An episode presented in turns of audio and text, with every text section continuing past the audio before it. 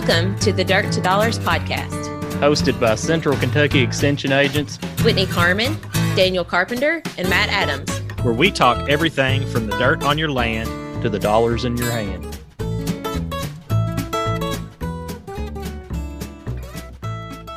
All right, welcome back to another week of Dirt to Dollars, and we are just minus one this week, aren't we? Yeah, but, but yeah, wait a minute. Where where's Daniel? He's MIA. I could have swore he was on here. He, Our, our fearless leader is He's has missing. gone miss. Yeah, who? How's this being recorded then? huh? I don't know. Weird. We'll see if we can make it on the air or not. Where's he even at?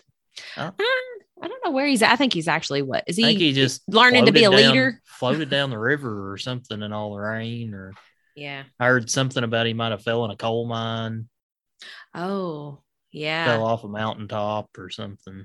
I He don't may know. have, Hopefully he makes well. it back. Looking at some of that, maybe some of that reclaimed mine ground over in that in that part of the world. Hearing banjos playing.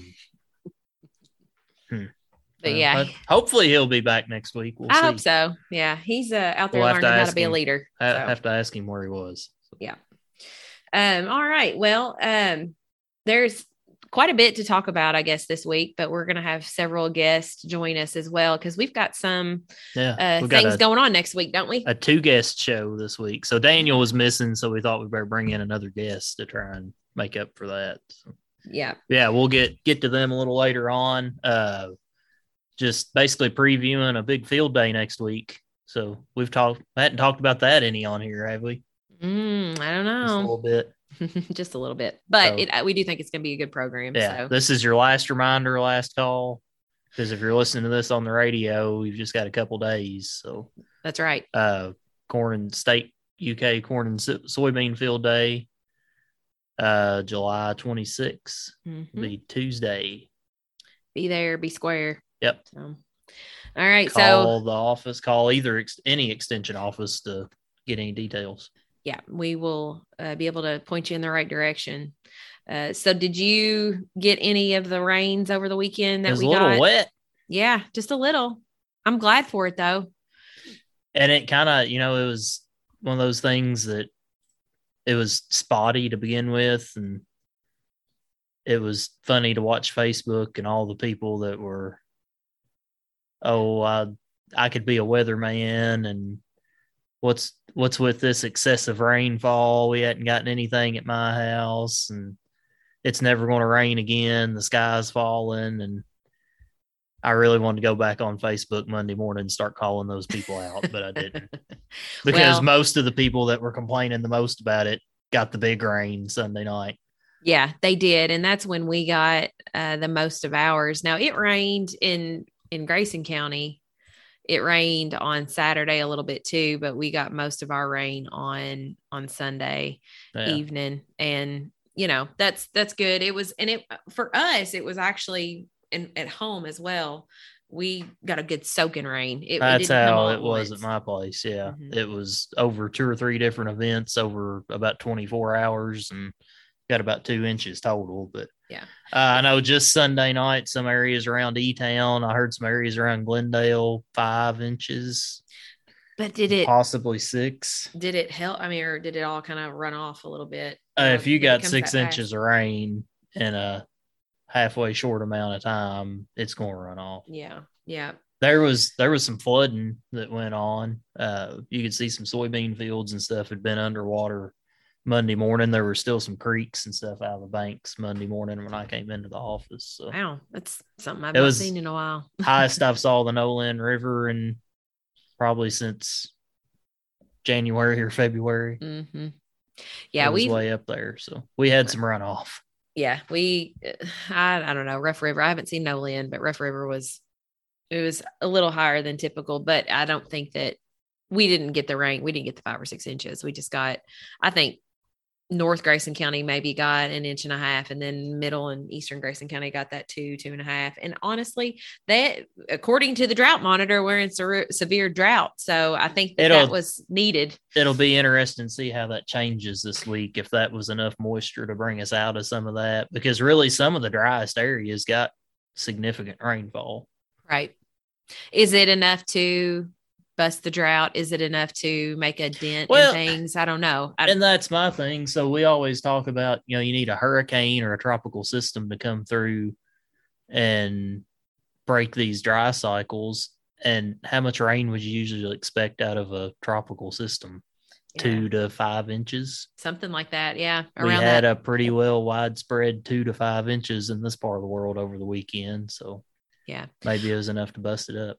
Which is good because the heat we are in the middle of experiencing. Of course, we're recording on a Wednesday, and it's Oh, it's still going to be hot by the time hot. this is playing. yeah, so it's one of those things that I, that good rain is going to be beneficial. Hopefully, they're forecasting Wednesday night to get a little bit of rain. If we hopefully by the time this is out, we'll have had that rain, and then it's supposed to maybe rain following week too. So maybe we're finally Yeah. getting into it. some of these longer term outlooks and uh, weather service models and stuff are hinting towards a wetter than normal late July and early August. So Mhm. hopefully that comes to fruition. And uh, man, if we could get that, we can grow a soybean crop in this part of the world. I was gonna say that's that's sort of kind of what I think folks are looking after at this point because I know a lot Uh, of our corns kind of, you know, we're still gonna get the we need the rain, but I don't really know. It'll be more detrimental, I think, to the soybeans at this point, or important to the soybeans, I should say. Uh, back on the heat a little bit. Um, you know, it could be considered. Could it be considered record heat? Have you seen any numbers? I haven't seen. I've well, just what I've seen it, heat indices, and of course, I think we're supposed to get like 98, maybe Friday, or it was supposed to be 98 today, 98 Friday.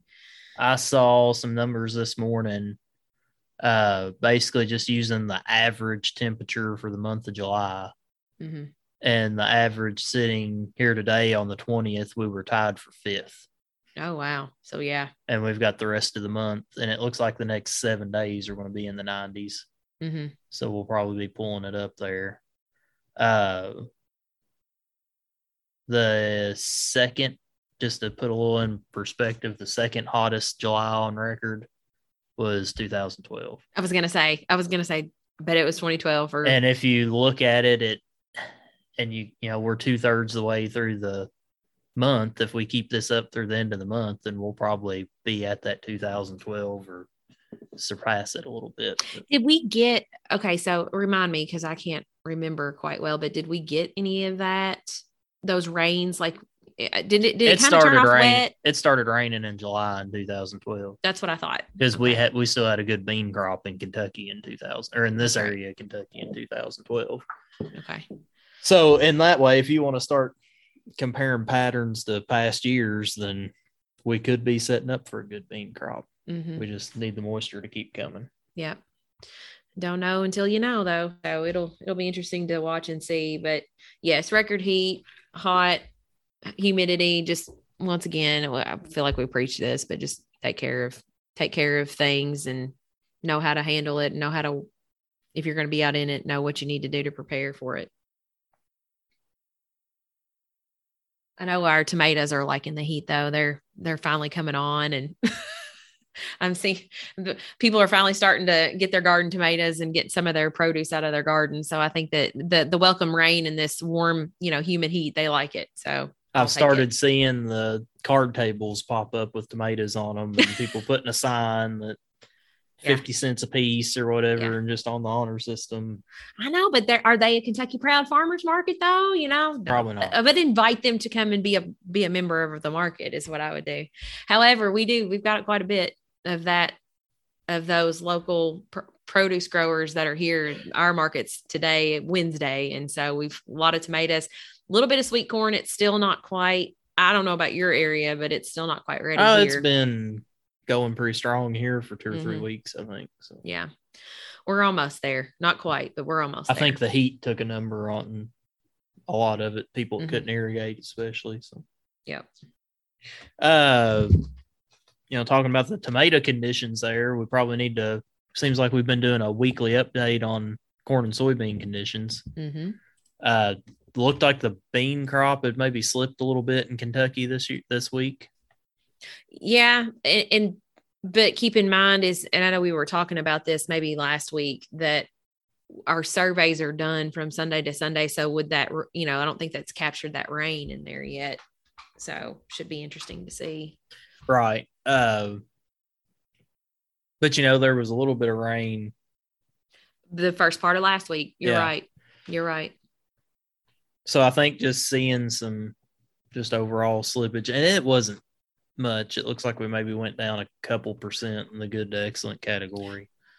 Um, corn condition seems to have held basically steady, other than some of your poor, very poor, got a little a little heavier. We may have gained five or six percent there across the state. So I think most of that's maybe not necessarily due to the conditions actually changing that much, but I know a lot of people have finally started out, started getting out in the last week or 10 days and looking at this corn crop mm-hmm. and checking to see how well or how poorly it pollinated.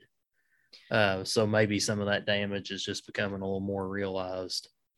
Yeah, because you can see, I mean, a lot of if you just look at the corn silking, it's on par for typical year. I mean, it seems like it's right there amongst the so that's typically when we're coming out and looking and checking to see. And so that makes perfect sense. Uh right. Uh pasture conditions.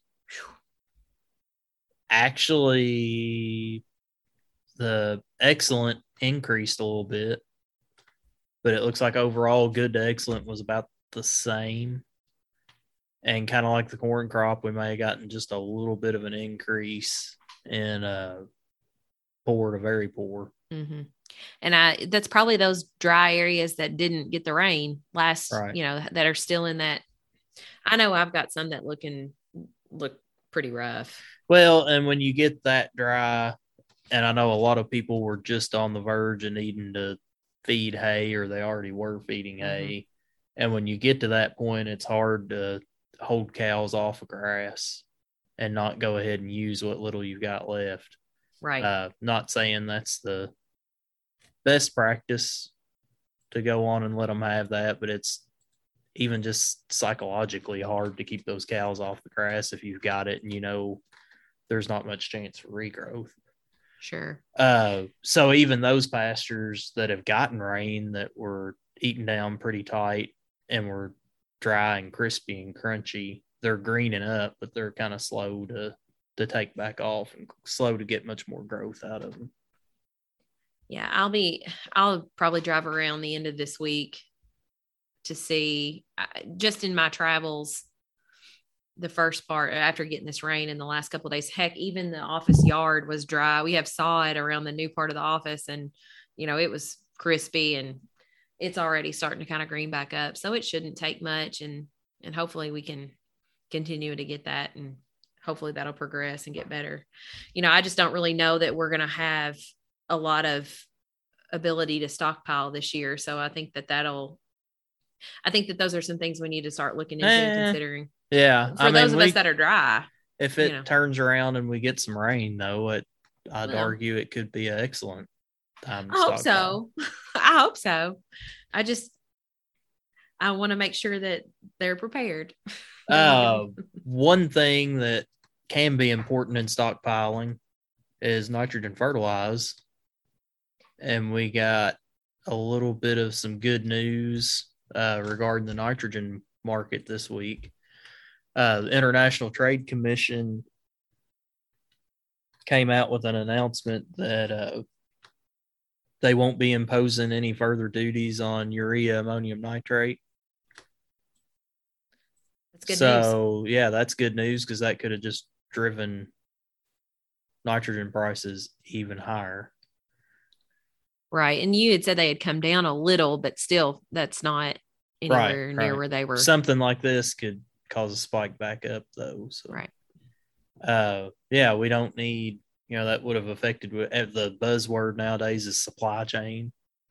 So, you know, if those duties had been imposed, uh, they were looking at imports of UAN solution from Russia, Trinidad, and Tobago So that would have been three markets that we might have not had access to.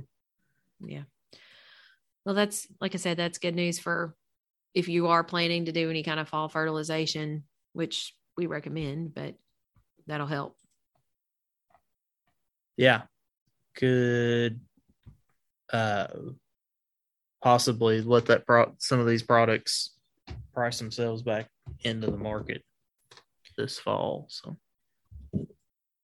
well, I know another thing that uh we talk about is you know that is getting ready to get applied or we're considering applying here soon is our uh, foliar fungicides and things like that. And i think we have a guest that's going to come on and talk with us about some of those decisions and kind of give a little highlight of what they're going to talk about next week at the field day. Matt do you want to go ahead and give her an introduction?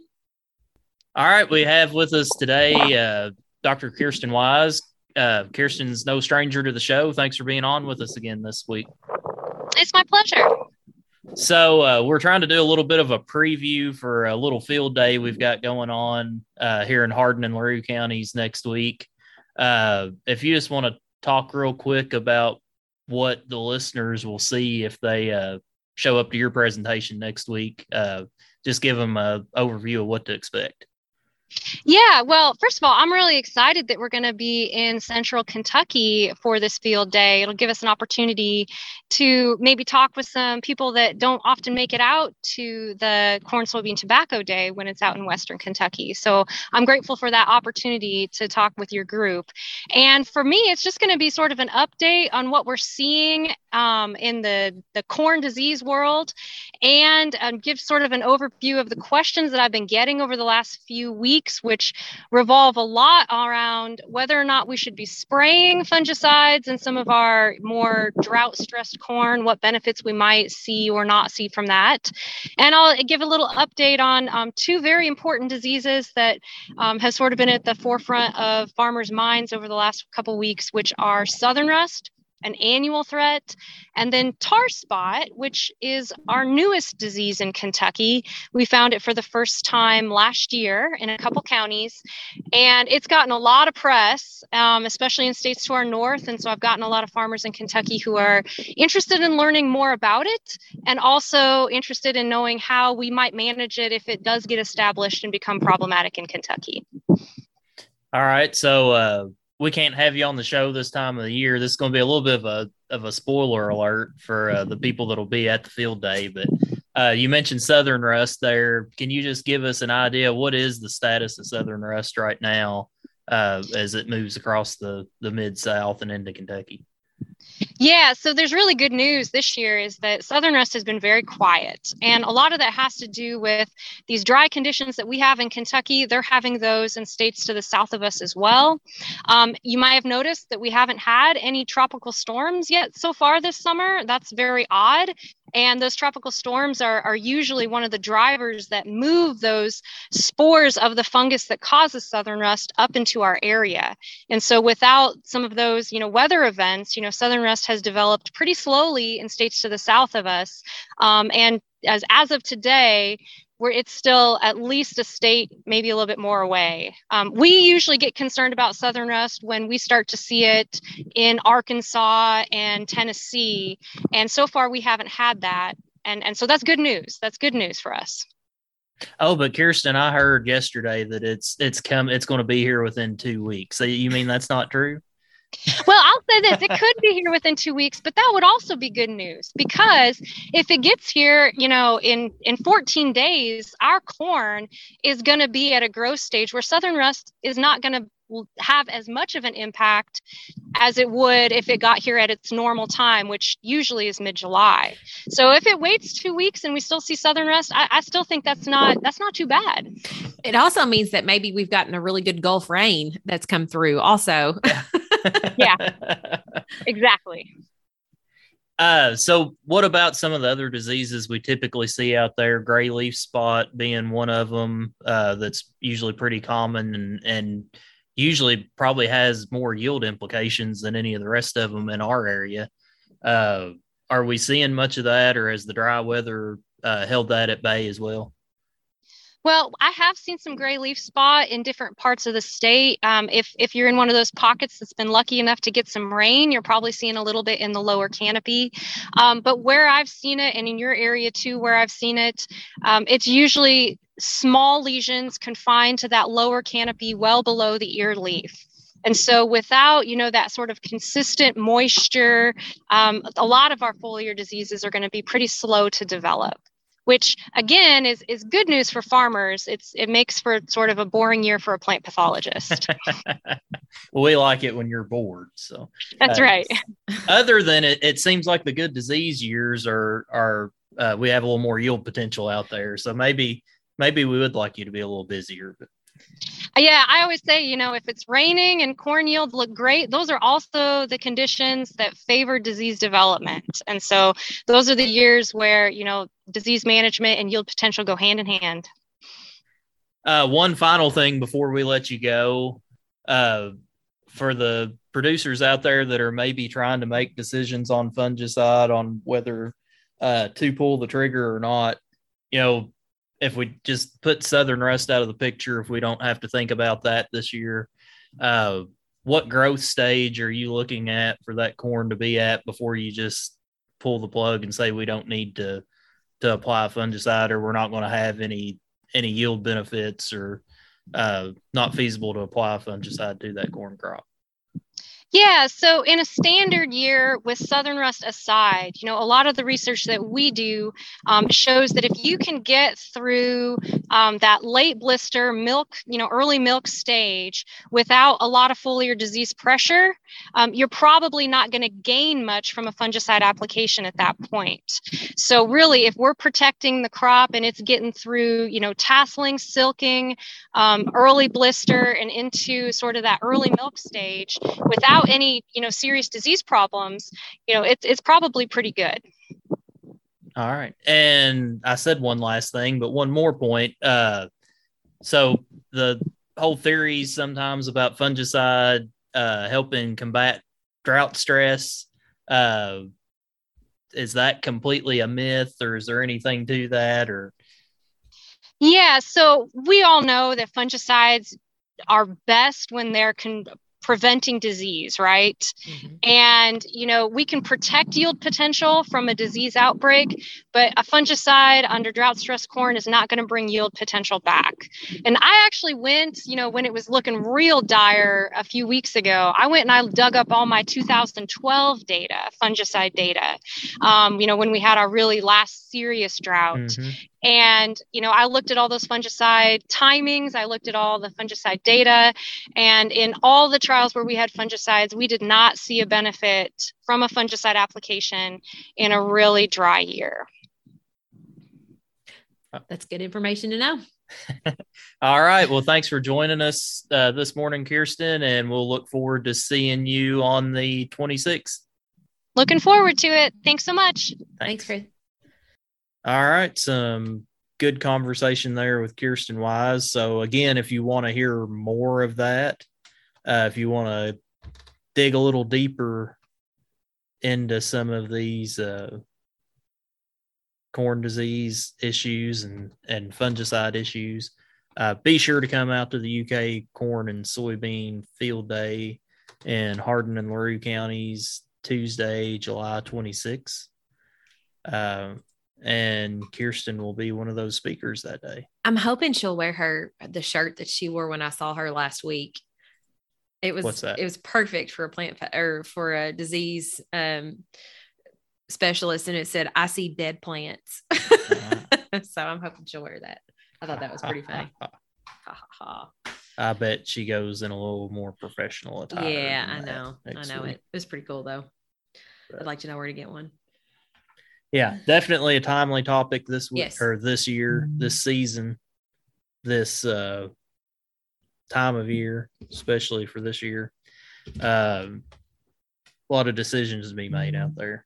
Yeah, I, I think that in in a year like this, with the input costs being like they are, you know, I think that producers are looking at ways that they can still get a good yield and see where they maybe can cut or where they don't need to cut and I think we've got some pretty good research to help make those decisions.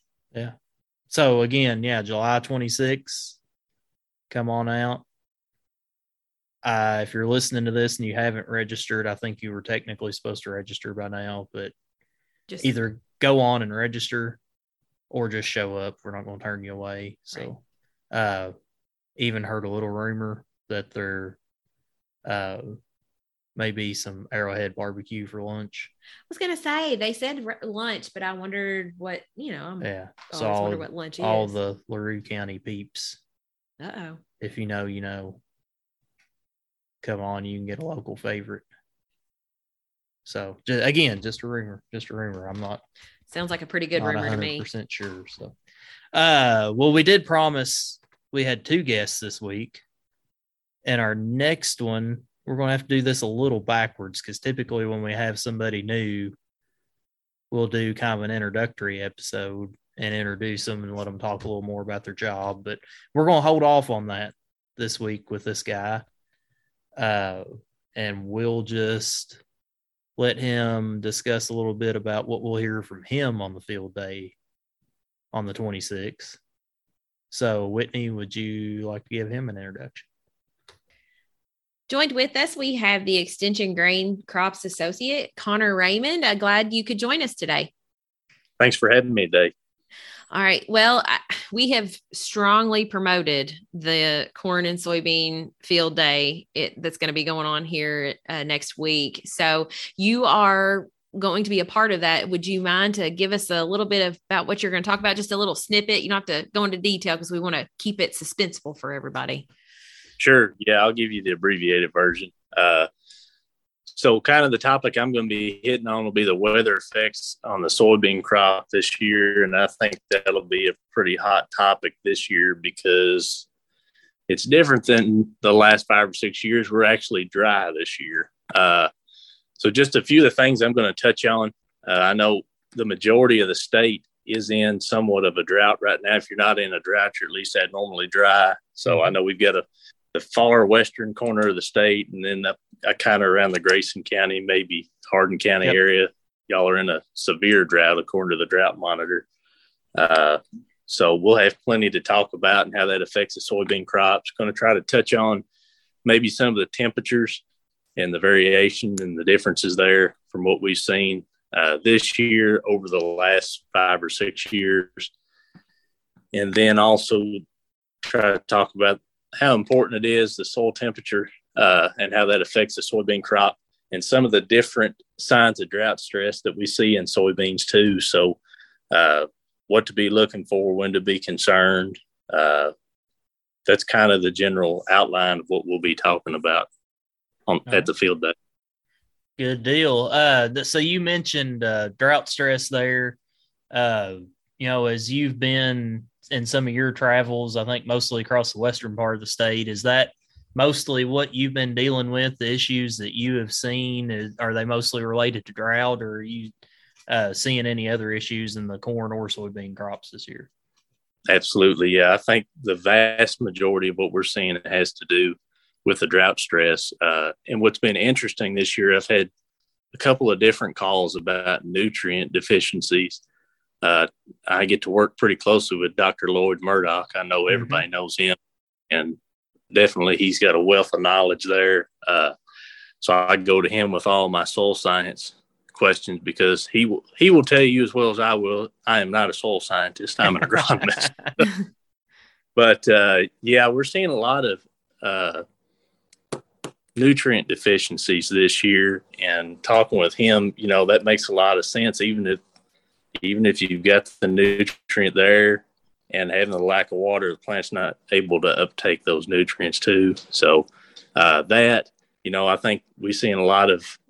You're obviously going to see a lot more drought stress on the corn crop than you are on the soybean crop, but not to give too much away, but we're I think we all kind of know what to look for and what not to look for, but we're going to talk about what to look for in a soybean crop, the signs of drought stress at the field day here next week. All right. Well, we we did get a little bit of rainfall here within the last last week or so in Hardin and LaRue counties. So hopefully there's still some some drought stress signs to to show. Or I say hopefully, hopefully there's not drought stress signs to show at the time. But I hope there's not. So, uh, I actually had a producer. He asked me last week, week before last one. He he wanted to ask me about his hay crop. He said, "What can I put on my hay ground to kind of mitigate the effects of this drought and to get some more bales for the second cutting?" I said, "Well, if you could put water on it, that would probably be the best thing you could do right now." it's amazing what a little high quality H2O can do for it. Mm-hmm. That's true. That's All right. Well, thanks for coming on with us, Connor. And we look forward to seeing you Tuesday, July 26th, and hope to see everybody else out that day as well. I appreciate it. Thank y'all for having me on. Yep. All right. Thanks. All right. Well, good stuff there from Mr. Connor Raymond. Uh, again, if you want to hear more, where can they hear more, Whitney? They can. When can they hear more? On Oh, they can go. Okay. I was gonna say, There we go. With You're this? picking up on say, it Where now. I am. Yeah. So uh trying to Tuesday. give you the slow pitch there. Yes, yes. I need that some days. Thank you. Uh Tuesday, July 26th in Hardin and LaRue County. Yeah. And if you need more down. information, you need you know where to find us. Call us at the might, office. Might even be able to get a barbecue sandwich out of the deal. I'm that's just what I heard. Though. I'm I'm not sure. So just have to show up and see. Just have to show up. It might be a bologna sandwich. I don't know. I don't know. Hey, you know what? On a If- hot day, If you those are did, good too. if you didn't register, it might just be a couple pieces of bread. so hopefully you're registered. Yeah, surely they'll find you something to eat. Yeah, we'll probably find something. So, all right. Anyway, got a few other issues going on we want to touch on before we uh, get out. And Whitney, I know I think you've seen it, and we've been looking at it some here in Hardin County too. Some problems with some enlist soybeans. Yeah, I know that there's been some farm visits and we've had some calls come in and I actually looked at several in the last week of looks like injury on enlist beans. It looks like a dicamba injury.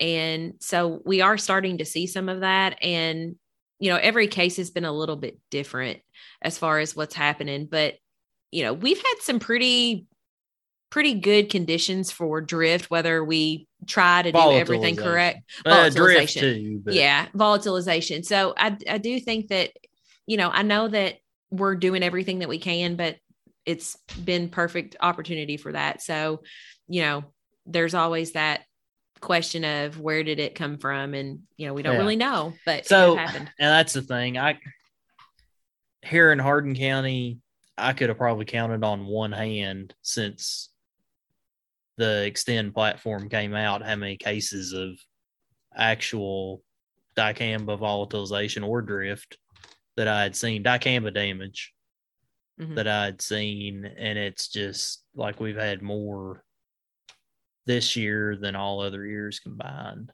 we have to And I think some of that's the weather. A lot of it's probably the weather. Mhm. Uh, like you said, it's hard to know where it come where it came from because that stuff can move a long way. But uh, just gets back to the fact of you've got to follow the label, especially with a product like that. With dicamba or enlist, either one, because the the 2,4-D choline and enlist can it's very safe. It's a very uh, very safe in the product and a very, very much less volatile than just regular 2,4-D. Mhm. But it can still move if you don't follow the directions on the label. Uh, so both of those products we need to be careful with, and we need to make sure we're minding our p's and q's and dotting our i's and crossing our t's, or we're going to lose it. right and hopefully you're not uh, you the last day to spray was june 30 on some of those products. So just make sure that you're not, you know, because if you did spray after that and somebody comes and says, Hey, this person sprayed X, Y, and Z, you know, And that's gonna That's the put you in a thing. situation. there weren't very many days. I'll just say it. There weren't very many days in June that you Mhm. could have followed the label and sprayed Right. dicamba Right. and stayed on the label. So what I we're seeing hmm damage here. It's obviously it was being applied. It was. And and I will say this too, what I have seen, you know, the I don't think that I guess the detriment of the beans and whether or not yield has been affected is still yet to be determined. But what I have seen is it, the beans are not dying because of it. Right. Now, yield potential, I don't know. I mean, we won't know, but I do know that. And there are some situations where people would intentionally burn beans, you know, so I, Yeah. I understand that. But, you know, I, I think it's just important to note that we are seeing that out here and that, you know, And- that's And I'll say that too. I mean, I don't know of a, I can't name a single case where somebody's been able to prove, Mhm. hey, these bean, these enlist beans are just straight Roundup Ready, Roundup Ready two beans, glyphosate tolerant beans, because they can be affected too. It's not just enlist. right. But I've never seen, never seen a situation where somebody could prove either scientifically or with yield maps or whatever that these beans got dinged. They had dicamba damage and it caused yield loss. Hmm And but that's hard to prove too. It is hard to prove especially in our part of the world where soils are variable and fields are variable and stuff because you've got so many other variables in there that if you did have a yield drop in that area of the field then how do you know that was to that but it'll right. it'll still make you mad if you're the guy that got Yeah, sure. dinged And and what I'll say too is is that you even if you go get it tested, you know, there are labs out there that'll test tissue test it. it those types of products don't last in the plant for very long. So by the time you Right. you know, if you don't know when it was sprayed and you didn't check your beans every day and then you come, you know, you check them, you don't know how long it's been, you know, you don't it may or may not even show up in the in the report. You can see it obviously, but the actual presence of the you know, herbicide herbicide is not going to be in there. right right So that's just important to note. Another thing, um, I know that some of the weed specialists were talking this week too that they are seeing a few reports of um, some injury and they're not sure if it's coming from tank mixes not being cleaned out correctly. And so that's just a reminder that, you know, what you're using, make sure you're triple rinsing things and following those uh, label protocols on how to clean out your tanks after you use a tank mix because I do think that, you know, in situations like this year where we have had a lot of injury reports, it's it can be a gamut of reasons. And so just try to eliminate as many as possible when you're Yep. doing that. Yep. All right, switch gears a little bit. Uh, we talked about corn conditions before. Yes. Uh, we've had some tables and stuff come out this week, basically talking about kernel count and some thresholds and numbers to look for and yield potential. Uh, if you're interested in those tables, I think you can go to the uh, Grain Crops website, Mhm. KentuckyGrains.info, and there's an article in there that explains them and shows those tables. But basically, uh, it's just using kernel size and kernel count to Right. determine yield. So there's a couple different levels there. There's a population of 25,000, population of 30,000, uh, and then comparing, you know, a normal size kernel, average size kernel in a typical year is 80,000 kernels per bushel. Uh, I think they go to 90,000 and even a table with 100 or with 100,000 if things just got real bad. Just remember basically the the growing conditions from here on out are going to determine that kernel size. So if it was to turn around and we get rain, then we could get a bigger kernel size and and we can still add yield. We can still salvage some yield out of this crop. But uh, I think basically that was put together to be able to do some estimates if anyone's looking at chopping silage out of some drought stressed corn. Uh, just trying to uh, salvage some of what they've got. Uh, we just want to make sure that if we're chopping that silage because we thought it was going to be an insurance claim, we want to make sure it was going to be an insurance claim. Sure. Yeah, that's the those tables are good and like I said, you can find them online and And I think I've heard Chad say that, you know, as you're looking at those tables, that that 300 kernels per ear number is kind of a good roundabout number to keep in your head. That, you know, if you're going to, that's kind of the borderline between and- disaster and Yeah. okay. yeah. And and that's and I think a lot of them are trying to decide whether or not to chop it for silage. And so that's, you know, that this table will come into play because he does talk about how it in the article or in on the website it talks about those numbers to help you determine that. And one more thing there, I just happened to see them laying on my desk when you mentioned silage. Uh, if you are looking at chopping some of this stress corn for silage and you're worried about nitrates, uh, our forage nitrate test strips were delivered. I think mine came last week sometime. I'm hoping mine will be here soon. Yeah, I think there was a little bit of a mix up there. There were some counties that got them early and then they either ran out or there was some kind of a hold up. Uh, so they were waiting for the other counties. But uh, Collier County Extension Office, they've hopefully got them by the time this comes out. Uh, it's a good quick test we can do to basically know if we need to send that send a sample of that plant off to the lab to get a full nitrate panel done on it. Right. not. It doesn't tell you, it doesn't tell you how much. It just tells you that they're there and they're kind of tells you elevated. if you so, yeah tells you if you, need, to get them be tested. concerned or not. Yeah. So, so if that's a concern, come see us. I'll usually ha- either go to the field or have somebody bring in a couple stalks and we'll test them right here, and you'll know within five minutes what we need to do. So, Yeah. That and if you're doing any summer annuals too, Yep. I think those are good. You know, test those as well because they're same situation. They can they can have some nitrate Right. issues. So and they even sent some uh, prussic acid test strips this time as well. It's the first time I've gotten any of hmm, those. I don't think I've ever received neat. those either. Yeah. Which is Uh, good because we'll be there before we know it too. Yeah. And that one's kind of complicated. So make sure you get with us. And uh, really, both of these, we need to be the ones administering that test to make sure that they're done right and everything's accurate. So right. uh, we've got the perfect opportunity this week to pick a song without Daniel trying to change it on us. I have been thinking all day today Okay. trying to figure out, but I still have there's a lot of different ways we could go. I've got one if we go, you know, we had some flood and rain in Hardin County this week. Yes. So I think the actual song name is Five Feet High and Rising. It's a Johnny Cash song. Yes. How deep's the water, mama? Yeah, that's that's pretty good. We can go with that one. Mine was going to be six days on the road because I feel like that's all I've done is drive up and down the road the last six days. and I think Sawyer Brown is actually the ones that are, you know, they of course they redid that song. They're actually going to be in uh, Grayson County this fall for a concert. Ah, so. that's when you know you've made it in your career when you Exactly. show up to Grayson County to a concert.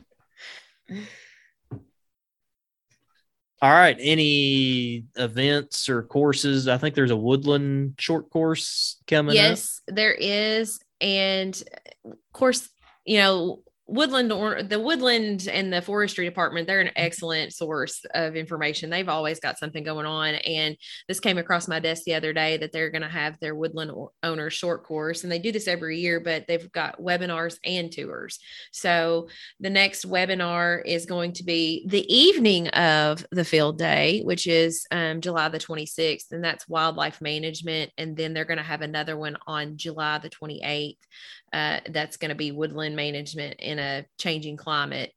So there's those. Those are webinars that are going to start at seven Eastern, and then the um, ones that are going to be tours are August 6th at Pennyrile State Forest and August 13th at Berea College Forest. So there is flyers online, and uh, if you want more information, you can uh, get on their forestry website and ap- apply or you know sign up and register, or you can contact the office and we'll get you that info. But that's just something kind of out. You know, they they do this every year, and I thought, well, be a good idea to promote it. It's going on right now. Yep. All right. Well, one final reminder last time we're going to say anything about it. Hmm. July 26th, Tuesday. That's a Tuesday, next Tuesday. UK corn and soybean field day. We're going to begin at Fresh Start Farms. We'll move on to one of Richard Preston's farms and end here at the Hardin County Extension Office with lunch, where you might, you just might get a barbecue sandwich. But I'm, I'll I'm be not there. making I'm not making any promises. I'll be there. Okay, I'm gonna be there. That's that's just what I've heard. Is there there Yeah. might be a barbecue sandwich involved? You had me a barbecue. Okay. Well, don't be disappointed if I'm wrong. I'm just That's just right. telling you what I heard. So, I'll be there anyway. I'll All put right. bells and whistles on. All right. So, all right, sounds good. Well, uh, maybe Daniel will be there. Maybe yeah, he'll be if he's, resurfaced he's, from yeah. wherever the moon or wherever he is now. Into the abyss. Before then. So right. maybe we'll see him there too. So if you see him there, ask him where he was this week on the show. All right. All right. Well, we'll catch y'all next week. All right. See ya.